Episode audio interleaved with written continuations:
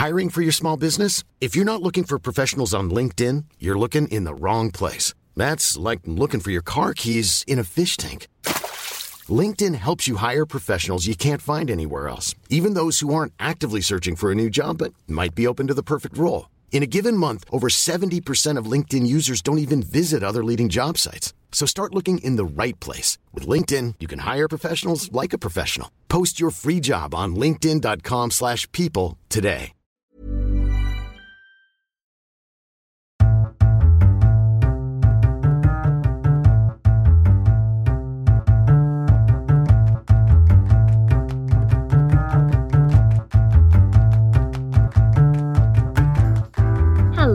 Dear listener, whoever you are and wherever you are, welcome to episode number seven of the Pursuit Pod. I'm Lauren Wood, and this is where I chat with artists abroad about the pursuit of their creative careers.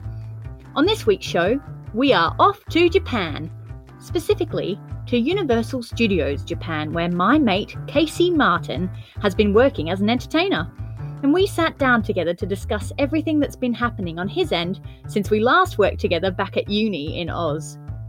Casey is nothing short of a little ray of sunshine on this earth, and his energy and outlook on life has always been a big part of what I love about him.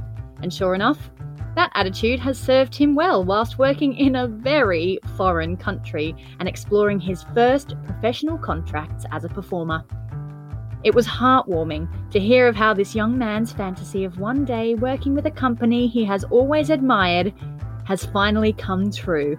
And I have to say, listeners, after the last few EPs where we've dove into some pretty heavy issues, today's chat is an absolute breath of fresh air.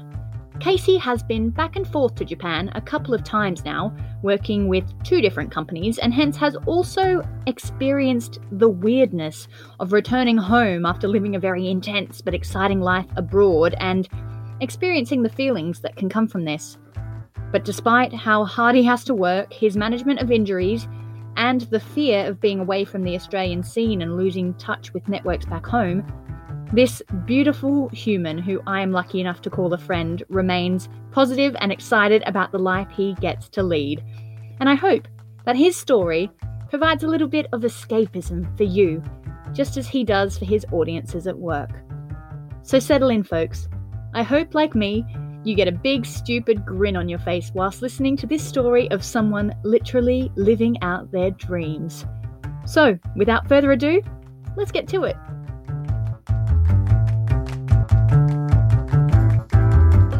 And welcome to the podcast. I'm here and I'm so happy. Thank you for Yay. inviting me. How you doing, man? How you feeling? I'm feeling great. I worked today and now it's my Mhm. weekend, so I'm feeling spectacular. Holla, are you working like six day weeks, five day weeks? What's your schedule like? I work 5 on 2 off, so it's basically a, Mhm. you know, the average 9 to 5 kind of job, but with more involved in the middle, that's all. Yeah, as we said, a lot more physical, a lot more emotionally demanding with our type of work. I'm just so keen to catch up with you, Case, because I haven't seen you in so long eh, since we were back in Brisbane together. And uh, you're actually my first interview from Japan. So you're giving me some real international cred here.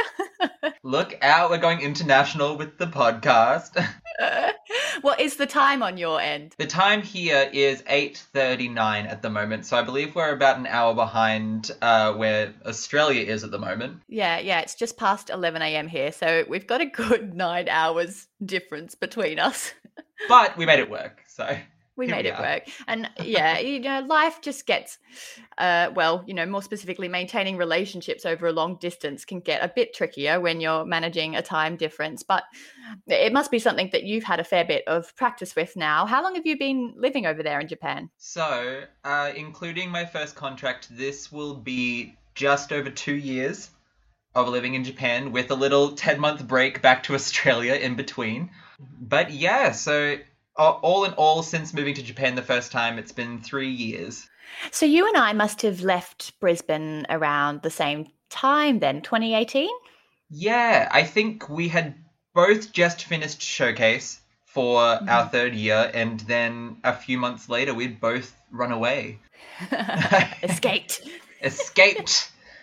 Run away to the dark side. Uh, which means I have completely missed this exciting chapter of your life. And I'm so grateful for this opportunity today to hear what you've been up to because not only has your job taken you overseas and given you this completely new world experience, but it's also your first big contract and really your first big break into the professional industry. Could you just explain your role for us and what exactly you're doing with Universal Studios Japan?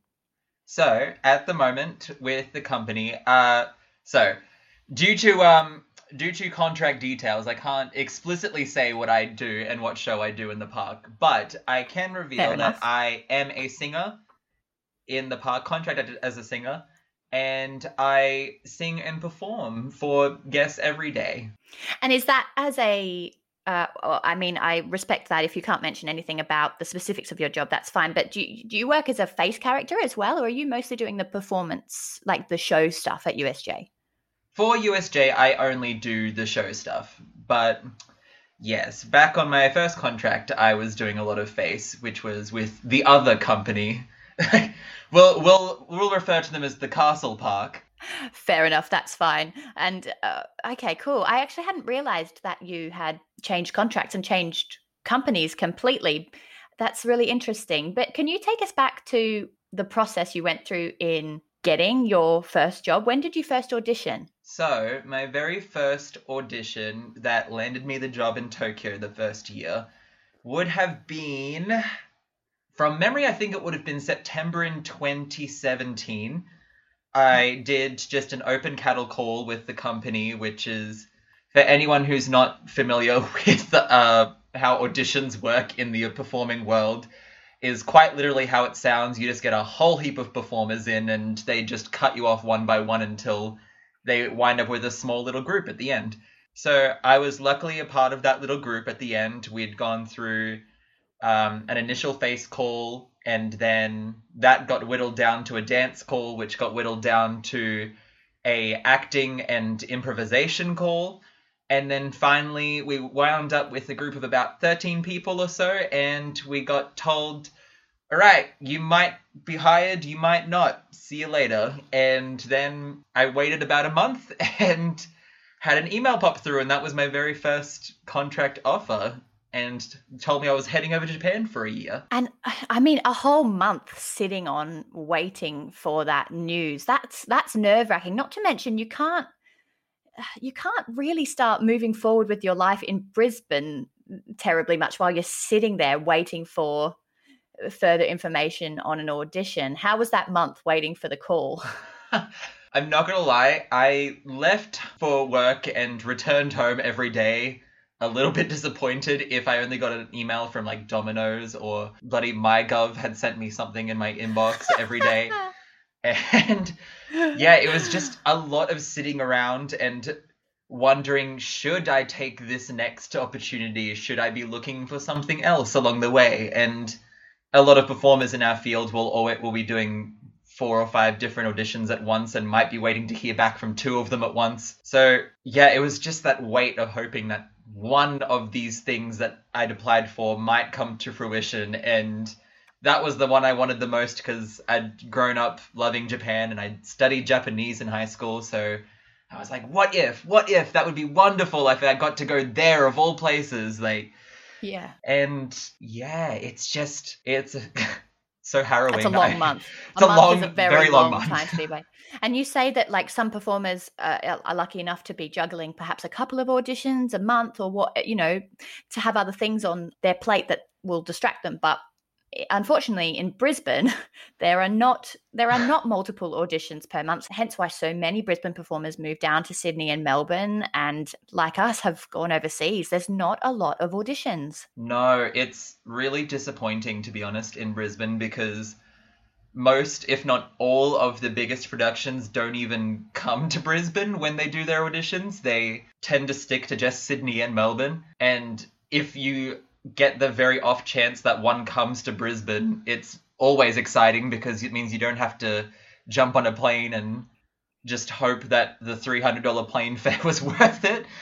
But I am really hoping that in the future, Brisbane becomes a little bit more artsy. Like we're starting to see a little bit of it, of it now with the new theaters o- that's going to open with QPAC, and uh, yeah, it's just yeah, that's. I mean, that's exciting. There's a new theatre being built within QPAC, but I mean, also it's being built within QPAC, which is already the established performance venue in Brisbane. like we still are lacking more venues, more independent venues, and we've got a lot of independent companies that have uh, slowly been building in the city. I, I, know you got to do Yank with Woodward Productions. Yes. Oh, I loved Yank. Such a wonderful experience. And see, that's like, I think that's one thing that people don't often talk about when they do things like cruise contracts or if they move overseas is that your presence from the scene wherever you came from then disappears because people don't get to see you what you do anymore. And the most that they'll see is maybe if you have some videos from the job you're doing on your contract that you can possibly put online. But even just the other day I got a message from someone who didn't realize I had I had moved and they were asking me if I was available for a show. And I had to say sorry I'm still actually in Osaka at the moment but it's they're always understanding which is wonderful but it's yeah, your presence really disappears from the scene, and it's so hard to get yeah. back into it when you return. In an industry that, in our hometown especially, is really based on networking, uh, yeah, to uproot yourself and to leave all that networking behind is is very daunting and that's exactly what you did with taking this contract. So when it came to packing up your life and actually embarking on the trip over there how were you feeling and and what was the process in getting yourself ready for that? So one of the first things that i had to think about in terms of it was would i be better off staying in australia and trying to find work here? And would the job availabilities be better for me in australia than they would be for me over overseas. And that to be honest is always such a gamble because when you've got a year like this year where everything happened to just hit the fan immediately as soon as the year started it turned out to be a very lucky break that I'd moved here because we was lucky enough that the park was still running while we were here. So there was there was that question but then there was also the question of uprooting my life here so taking everything that I wanted and downsizing everything and putting a heap of it in a storage container somewhere in Brisbane and just packing your entire life down into a 30 kilogram package is very daunting. And and you hadn't moved out of home yet, had you? So I mean, not to have even gone through the moving out of home. Is that correct? You were still with the the parents? Yeah, so when I yeah. On the on the initial contract I was still definitely living living with my parents. um so that was the very first time out of home. That's a that's a good thing in the end, since you so quickly have landed a contract overseas. I mean, it's a good thing that you hadn't been wasting your money on uh, bond and rent and moving out and doing all, all those sort of life things. It worked out, I guess, but that's a that's a big step to take. Yeah, it's a huge step for for never having lived out of home by yourself to suddenly living out of home by yourself in another country, which was it was a huge step, but I was really excited for it at the time for sure. And looking back, I think I'm surprised I wasn't more scared, to be honest. I was I was weirdly excited to be living by myself and it didn't get to me as much as I thought it would. So fabulous. I'm grateful for that in that respect. And it must have just felt like this whole new world when you got off the plane on the other end. What were some of your first impressions of Japan? I remember the very first thing actually, yes, the very the very first thing that happened when I got to Japan. So I didn't realize what the process was when you became a citizen. So uh, not a citizen, rather a, a resident of Japan. So what they do is when you get to the airport, you get put into a separate line in the airport and they take you to a little room and print out what's called a residence card in Japan and that's that works as like your ID for being in Japan and you should always have it with you. But I didn't realize that was the process, so I was just in line like everyone else going through customs and suddenly they whisk me away into a room by myself. And let me tell you, I was like, what am I gonna tell the company? Oh, they gonna they think I have drugs they think I have something illegal in my bag. Oh no, this is awful. And there's me going through everything I packed into my bag that day that could resemble something illegal. And so I'm just waiting for them to tell me that I'm being shipped back to Australia. And then they just say, here's your residence card, off you go. And they just hand me this little card with my name on it and my photo and breathe the biggest sigh of relief. And then, I mean, are they? They're all speaking in Japanese, I assume. You said you studied Japanese, but how fluent were you in the language when you arrived? not very. Let's put it that way. Um, luckily, the people at the office spoke English, so I wasn't in in the dark totally. But it was still very harrowing just having Japanese people running around you and not telling you why you're in the room you're in. I soon learnt that that's just a Japan thing. In Japan, it's just a very common thing for several people just to run around you all the time and not tell you what's going on until the last minute. That's Fast just paced, Japan. fast paced population. Very fast paced. But yeah, straight after that, what happened? So after that, yeah, the initial experience was just hopping into a taxi and then I arrived at about 9 p.m. at night, I think. I arrived at the accommodation that the performers live in and they were they just said here's your room and gave me a little key and then I just sat in this hospital bed like room that was completely empty and devoid of emotion for a little while and I was like I'm in Japan this is crazy and the first thing I did was took a photo a selfie on the balcony and posted it on Instagram as you do It always amuses me to look back on the first few photos that you take when you're in a new country. I have this shitty photo I took out my bedroom window of the ridiculously small Airbnb I stayed in on my very first night here. And it's literally just a picture of rooftops. But in my mind, they were just the most English looking rooftops. There was a little chimney.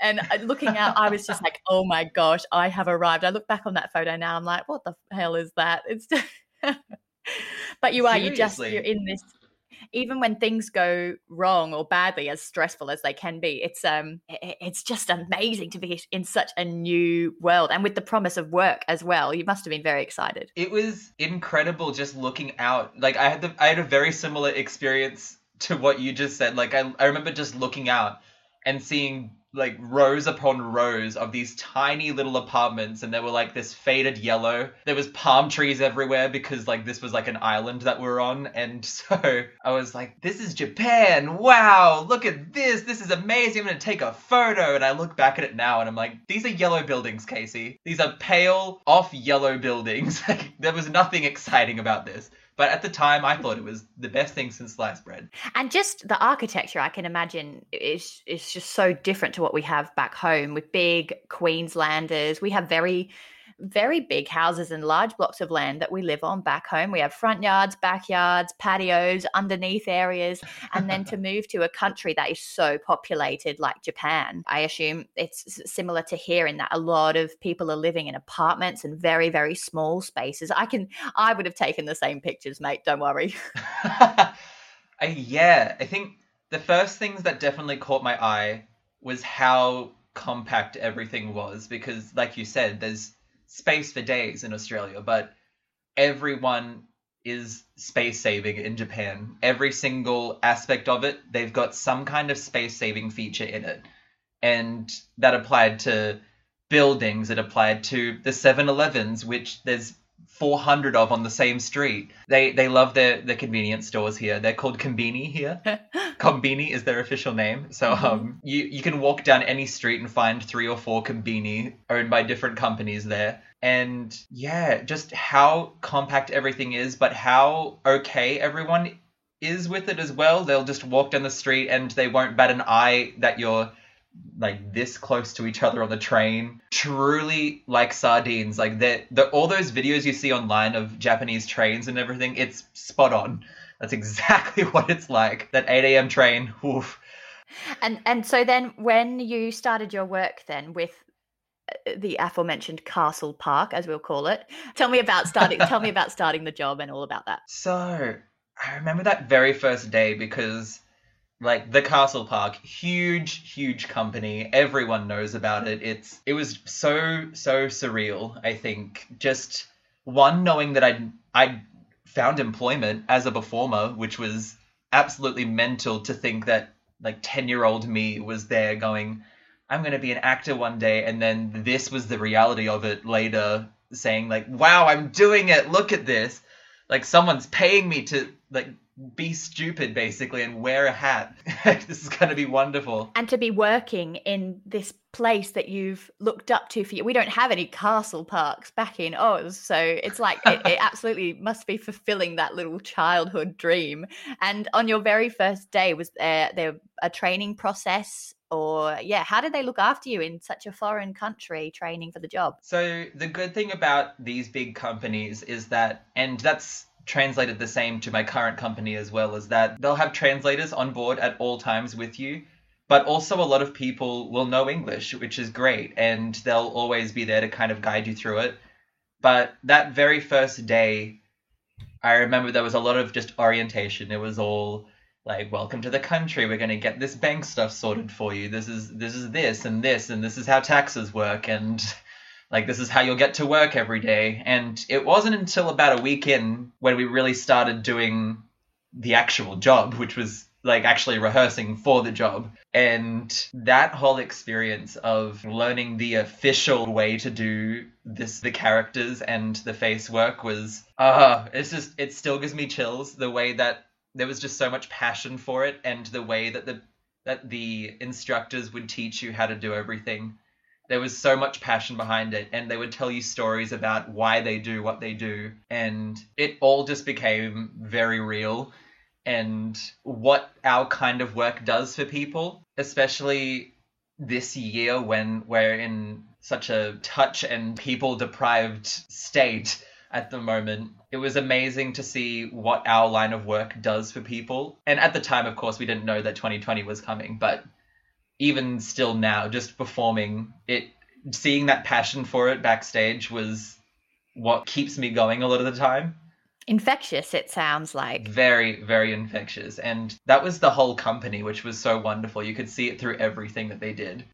And uh, I mean, your job compared to previous performance work where you've been on a stage with your audience at a distance from you, you're working as a face character primarily, is that correct? Yes. Yes, uh, and involved with meet and greets and parade work, but you are a, a, lot closer to your audience than you are when you're on a stage. Let's just talk about that job now, working as a face character, and how you found that being the first time that you've done that kind of work. So, face character work, I think, has been some of my favorite work because I, first and foremost, one of my favorite things to do is improvisation. And that's like the pinnacle of improvisation is throwing on someone else's character and having to think on the fly as them, which was so challenging but so rewarding when you saw people's responses to you. So, and the closeness, there was absolutely no way you could fake anything because they were this close to you at all times. So, you were really always put on the spot. And for these people, the characters that they were meeting, that's actually sorry tangent. There's a there's that's a huge thing about japan is actually the suspension of disbelief with japanese people is incredible. Like once you put them in a theme park setting they're willing to believe pretty much anything you throw in front of them. Like their suspension of di- disbelief is so high. So these people would come in they would love these characters. They would have grown up with seeing these movies and they would do just about anything to get in and see you and they would be so happy if you picked them and like grabbed their hand and spun them around or something and called them princess or just all the things that you could do and I think this was truly a highlight for me was just seeing the happiness that you brought to people through that face character kind of work. And uh, especially in as you've described it a country that seems really compact, really busy. Everyone's on top of each other. The the tempo is quite high paced. Everyone's working really, really hard. And these parks obviously provide a form of escapism for people when they come to visit. And it's not just for children, it's for families of all ages. And to be part of that experience for people, literally providing them an escape from the hustle and bustle and just something to make them smile. It's joyous work. Yeah, truly, because Japan as a culture, which I'll come back to this in a bit because it does have its downsides as well. But Japan's work culture is very uh, head down, do the work, don't ask questions. So they are very dedicated to their work and it's very admirable. I love I love seeing their work ethic because it's so different to how we treat our work back home sometimes. But yeah, they they're so dedicated to that work to their work that when they go to somewhere like a theme park or go out for dinner or something, they let absolutely loose as people and it really you can really see it at theme parks in particular. They have the best time. They'll let loose. Like they'll have so much fun when you interact with them. And yeah i i found that one of the most the funniest things to me because it's just it's like two different people all the time. Work hard play hard so they say. It's that's very true here. But as you said also so there's downsides to that intense cultural way of life. What were some of the downsides that you came across? So, translated across both companies as well, just as a general experience, because they're so in- intense about their work life, they don't give much importance to health so much, mental health in particular. Anything like that is kind of just a hindrance to them. They don't it's not really an important part of work and they'll they'll kind of expect you to work through it a bit. You're expected not to make a big deal out of things like injuries at work or if you're having mental health issues it's not really a thing you bring up at work which is so so different to how we would deal with things in Australia or perhaps in the UK you would you would I mean in Australia in particular you would normally say something like this this is causing us injuries or like this is a, a huge problem for this reason and then the company would be okay how can we fix this so that we're not in hot water? But in japan there's no such thing really. So it that can kind of come at a detriment. And they they also aren't all that savvy with their time off either. Time off for them is like also not really a talked about subject. Like if you get the time off sure but you're expected to want to come to work all the time. Like why would you be doing anything other than work and I've talked to some Japanese colleagues actually, and a lot of the time, uh, with like like kind of office buildings and all that kind of uh, company work in Japan, employees are often just expected to go with whatever their boss wants to do. So if the boss, uh, if they want to stay in high standing with their boss, for example, they'll often go out with the boss for drinks after work, and they they'll get absolutely drunk with on beer with the boss and like they might not want to but it's what the boss wants. So they've got to stay in good standing with the boss and just to just to get themselves somewhere in their companies. So it's it's a very different culture in that respect where there's like so much pressure to do well in your work. Like you have to work and you have to do it well. And i mean if we're being honest i feel like that's where a lot of the mental health issues probably come from as well yeah, but... understandably. And I mean, not only were you learning this job and it was your first experience doing face character work, but how did you go dealing with that kind of work pressure as well as, I guess, dealing with the monotony that can come from doing that kind of face character work where you are just putting on a smile and being the front man for people, providing all of your energy every single day day in, day out, often with this theme park work for multiple sessions a day. Like it's very different to main stage or holiday work shows where you maybe perform a couple of shows a couple of hours a day. But theme park work requires you to be out there for really, really long hours doing the same thing over and over and over again. So, how did you manage that? I think the most important thing for me when I was doing the sets out on the on the park was to always try and find something new to talk about and to keep it fresh. So of course, like you have to keep it within the limits of the character that you're playing. But finding something different to talk about or something different to do or finding somewhere new to go that you even though you might be restricted to a small area you could find a new thing that you haven't normally seen before. And just constantly trying to find something new i think kept me going a lot of the time because you would end up surprising yourself with what you could come up with. And then you would try things and sometimes it wouldn't work. And then you could laugh about it later and say well i just won't do that again. But then it was always i think every time, even if you couldn't think of something new, it was always the guests that I would come back to and say, this is their time to holiday and I'm going to give them that best experience now. That's a fabulous outlook to to approach things with. What a what a joyful approach.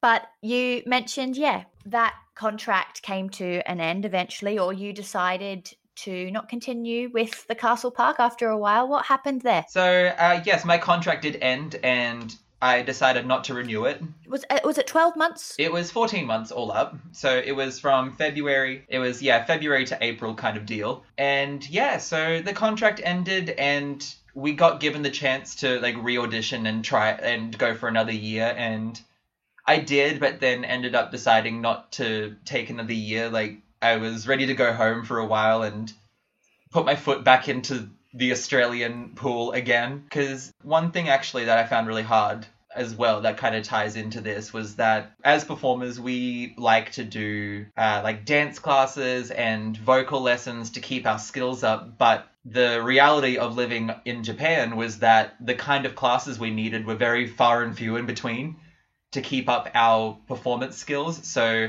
the, cl- the very closest dance class that we had was an hour and a half train away only on one night a week and it was $40 so per class so and that was for a Broadway jazz class, which was the very closest thing I could get to like any kind of performing work that we're used to, Yeah, really or that we did in the park. technical So- technical sort of training because that's the thing with with the park work is that it's not it might be physically demanding in that you're doing very long hours you have to be very emotionally giving and available but as far as physical technique and for dancing especially it's not really fostering that for you No, it was kind of a. Uh, in a sense, the work was a double edged sword because I got really good with my acting skill. Like, my acting skills were always being played on and kept getting better day by day because I was doing that every day. I was playing around with different characters every day, but I was lacking a lot in the vocal and the dance aspect because the very few bits of dance that we did in the shows, where I, I was actually fortunate enough to, enough to be in a couple of the shows as well, but it was very very basic dancing. So uh, uh, an arm wave here or like a step touch, not not enough to keep your technique up. So I started to note, really notice after a year how much my skills in singing and dancing had gone down. And so I decided that when I came back to Australia, I was going to jump right back into classes and try to get lessons again so that I could build that back up and be ready for new contracts or whatever whatever was to come for that year.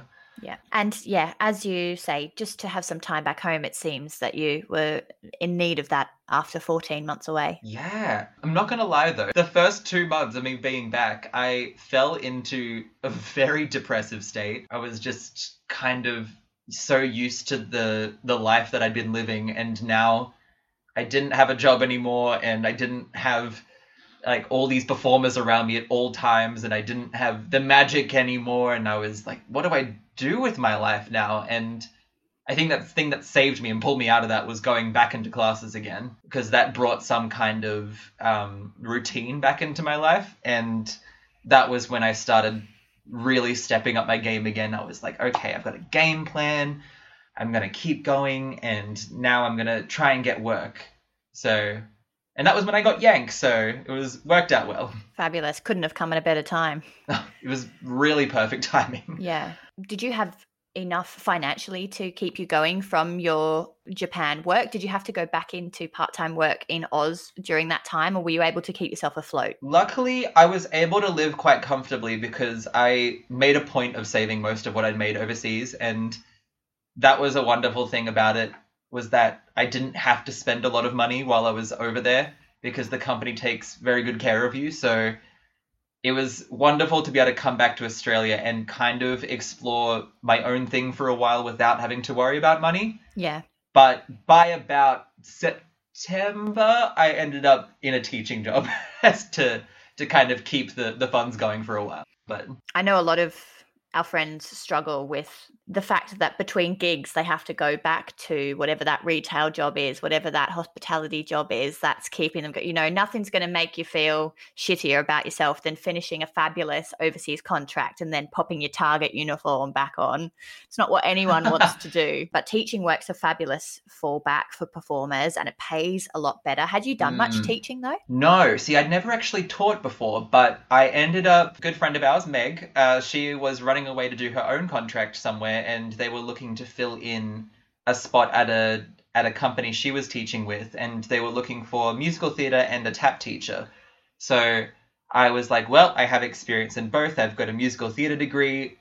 Maybe I can do that. So I put my resume forward. Meg put in a great word for me. And so then I was in. I was teaching kids, which was great. Very, very huge learning experience teaching kids. Bit of a learn on the job, but I, I sat in on a few of Meg's sessions before she left. So I got an idea of what they did in the class and just formed some some lesson plans from then on and we were not too bad we did all right but yeah it was good to be still kind of practicing because uh, however the saying goes you you learn a lot as a teacher as well like you learn from your students a lot as a teacher so I feel like I've butchered that phrase a little bit, but something along those lines. I know exactly what you're talking about. You definitely hone your own skills when you have to focus on them to teach them to somebody else. And I mean, that's a cool thing about teaching at least teaching performance classes is that you also get to be using your skills at the same time kind of keeping them in check a little bit not quite as much as doing your own training but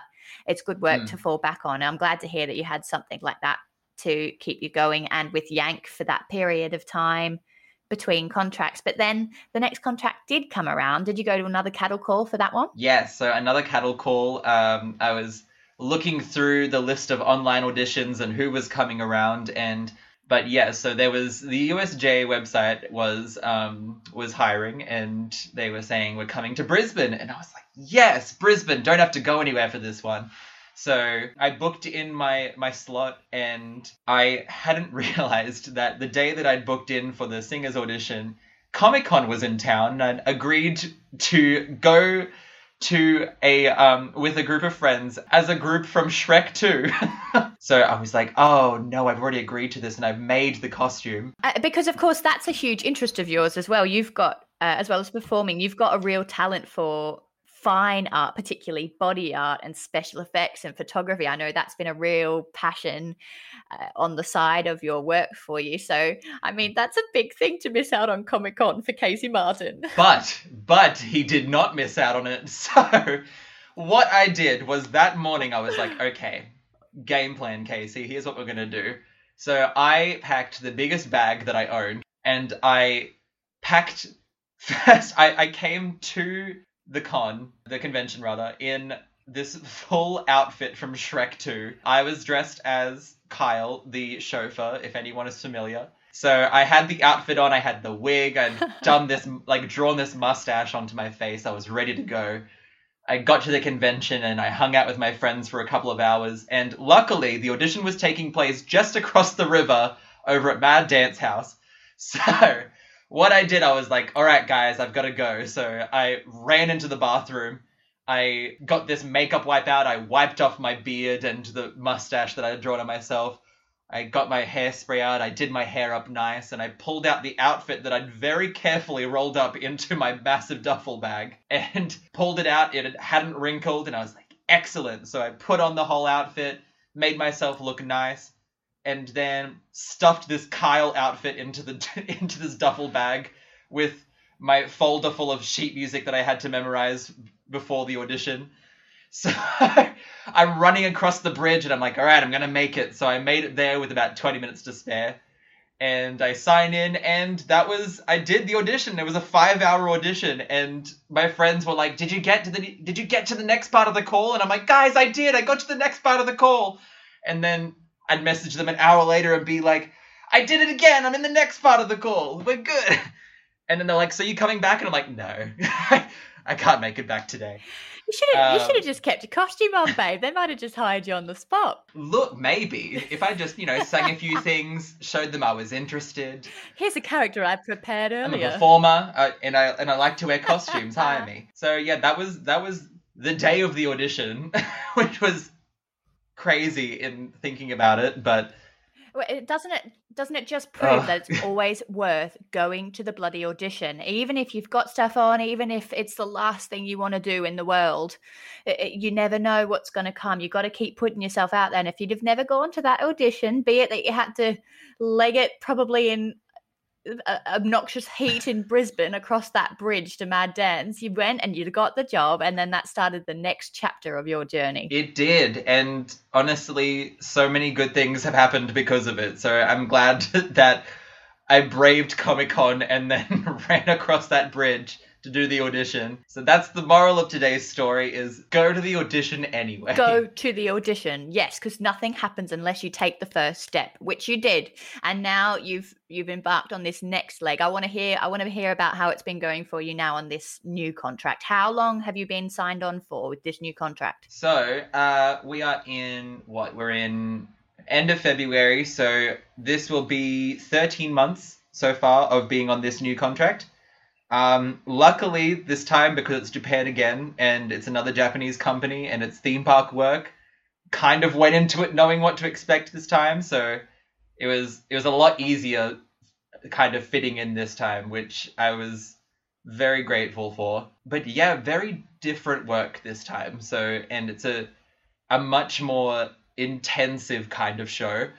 So it's it's very strenuous. It's the the outfit that we have to wear is quite heavy. So And uh, so so you're not just doing face work anymore. You're doing more production stuff. now it's full of production material work. So now it's a, a particular show, and I'm singing live, and I've got uh, like choreography and like set moves and all kinds of things to to uh, deal with this time. So yeah, it's very different. Very different and it must have felt like a nice growth from the original work you've been doing that was mostly just character based back at the castle park to now be doing like this this work is more up your alley. This is more like what you've trained in. Yeah, it's funny that the very first job that I got out of uni, despite acting being such a small part of our course, really, like in in retrospect, going into something that was fully acting and then not doing any of the singing and dancing I've been doing for 3 years. But yeah, it's it's great because the problem that I had before of not having dance classes is now kind of negated by the fact that I'm always dancing and I'm always singing now.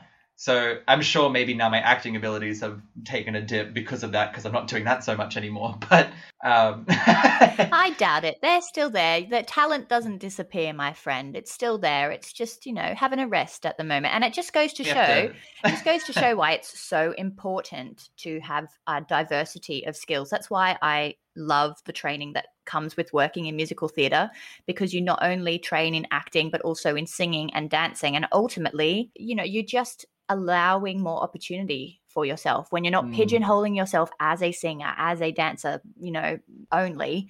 You open yourself up to being able to take a lot more jobs. And as you say, this one has been a lot more physical, but with that comes some detrimental stuff as well. I know you've been having knee problems. Mm. Tell me about all that. So, yes, wow, the knee problems. So, one of the downsides to the particular show that I do is that because it's so, because of the weight of the costume and the dense heaviness of it, there's almost all of us in the cast have some kind of either back, knee, or ankle problem, which is an unfortunate side effect of our line of work sometimes. If you're in a very physical show, this can kind of happen. But luckily, we do have an almost full time physio that works for the company, so we can kind of call on them whenever we need. And we have access to.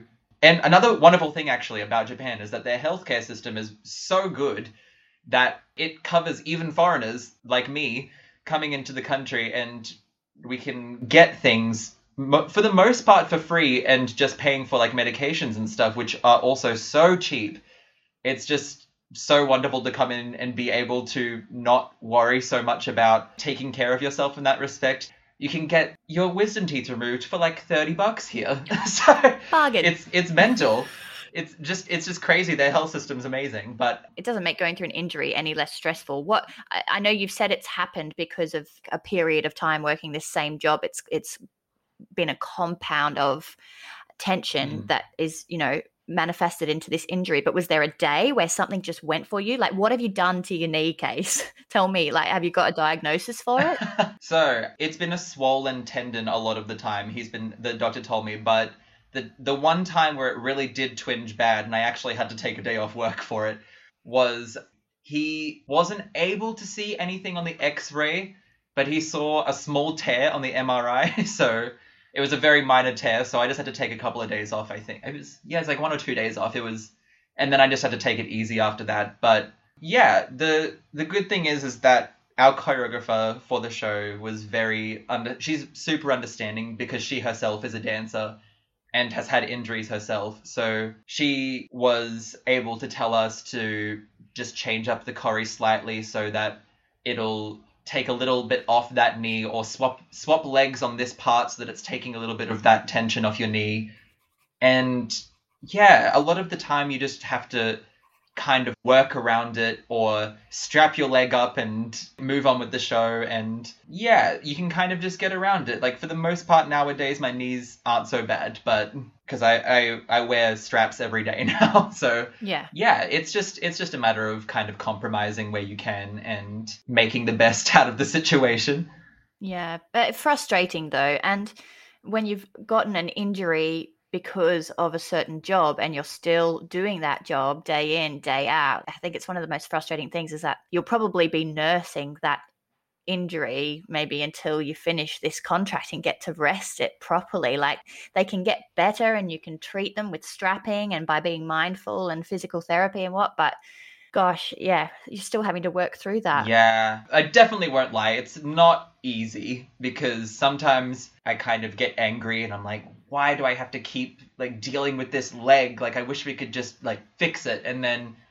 you kind of just have to take a step back and say, you're doing the best you can with it. Don't take it so hard on yourself. Like this is a product of the work you're doing and this also means that you're putting a lot of work in. Like the way that I like to see it is that I'm putting a lot of effort into my work and although this is one of the things that comes from it, you also have people every day that come to your show and love it and you can see their smiling face when you point at them in the audience or you do that cool note at the end of something and you get the applause that you're after and you know all of that kind of combined makes it worth it for me Amazing. I love your outlook case. It's obvious that you are in the right job and that they have hired the right person for this job. I think your positivity about the whole thing is just admirable. And it seems to have served you well because you've appeared to be building yourself a more well rounded life over there now. You seem to have a good network of friends. And this second time round, this second contract over there, you're able to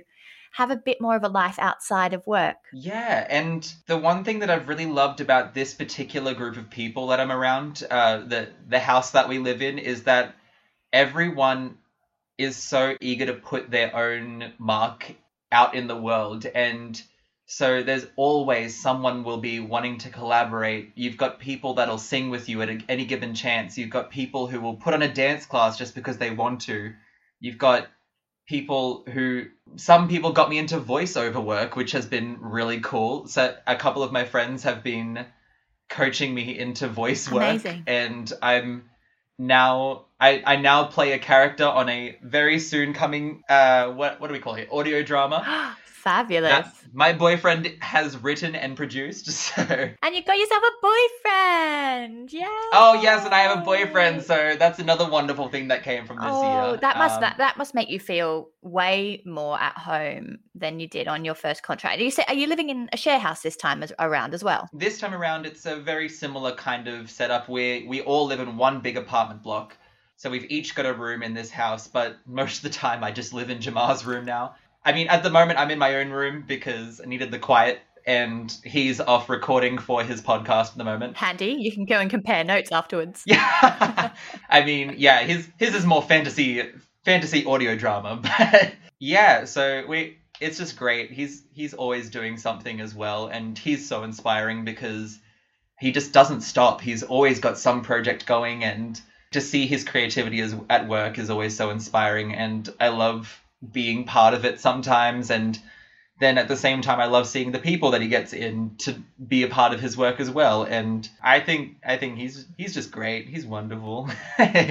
Oh, that's so good to see, Casey. You look really happy in yourself at the moment. That's really, really just Nice. As a friend, I love observing that about you. It's lovely. and it, you say you're getting to do a bit of voiceover work. And what what's that project? I noticed something called the Realm Tree that you had posted on your Facebook. Can you tell me about that? So, the Realm Tree is a up and coming audio drama that I'm part of, written and produced by my boyfriend. So, it at its very basis is about is a story about how fairies get their wings so Jamar is very into fantasy worlds, like especially fairies, but uh, Dungeons and Dragons. He he loved shows like the Winx Club growing up, very very fantasy esque shows, and so him and one of his best friends, Julian, have written this whole show about how fairies actually earn their wings. So it's like a world where they don't get given them when they're born, like they actually have to earn them, and it, this is the story of how it happens, and it's just such a wonderful story and it's taken so many turns and we've we've just done so much work on it and I'm so I'm so excited for it to be released to the world. And he is too he's just doing so much work and we're so close to finishing recording we're up to our 30th episode or something now so whoa. it's we've almost finished the season so it's going to be great. Incredible. I'll, I'll, leave the rest of it for him to explain. Yes well i guess you know what? As far as nominating someone to come on the podcast we're going to have to chase him up for an interview i think. I think so. I don't think he has an option anymore. I'm going to be like you're the next person on the podcast.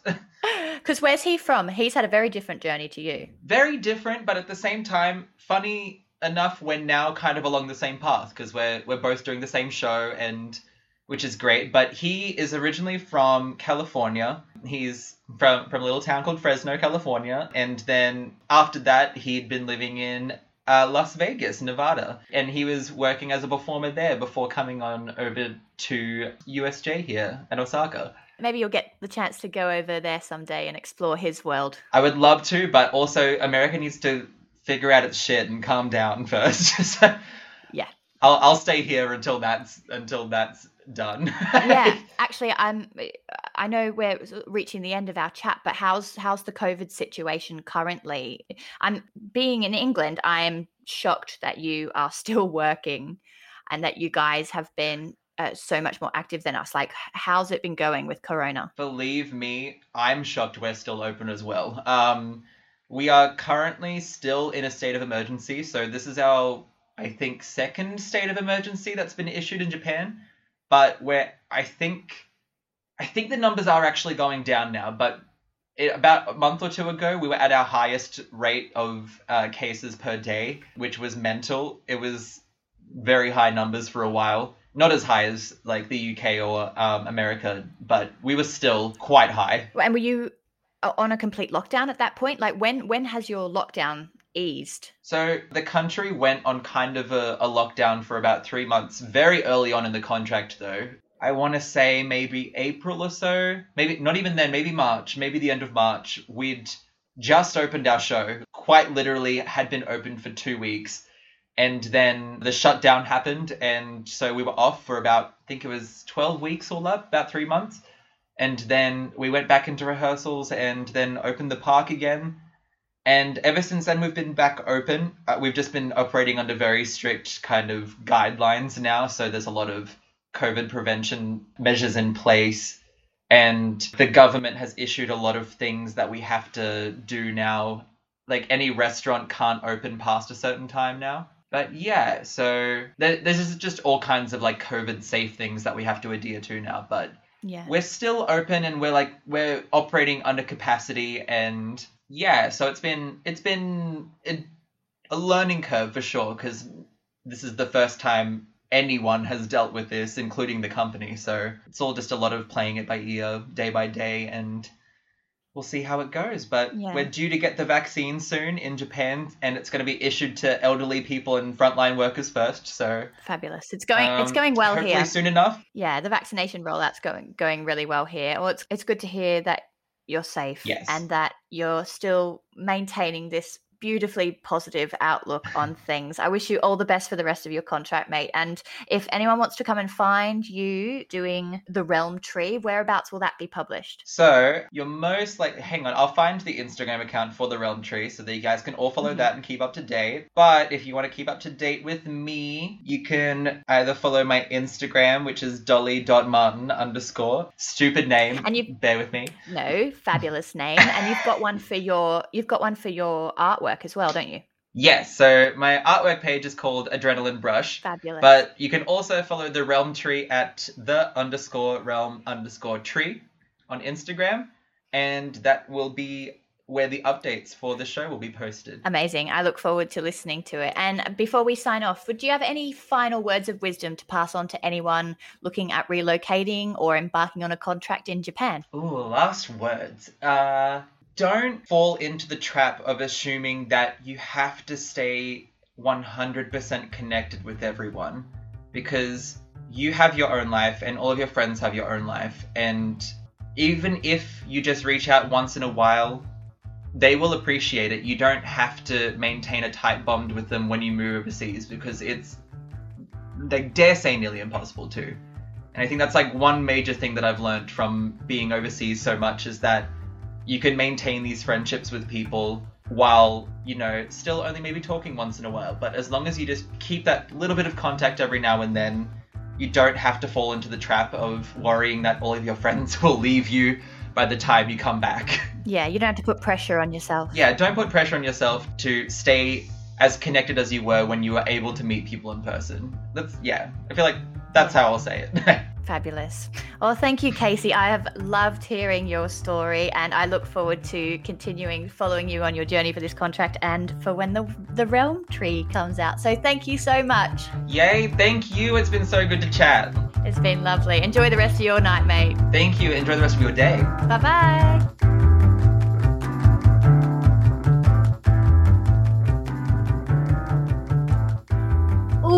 Oh, I love him, I love him, I love him. And so does Japan, it seems. What a cute little episode. Casey really reminded me of the power and effect that our work has on our audiences.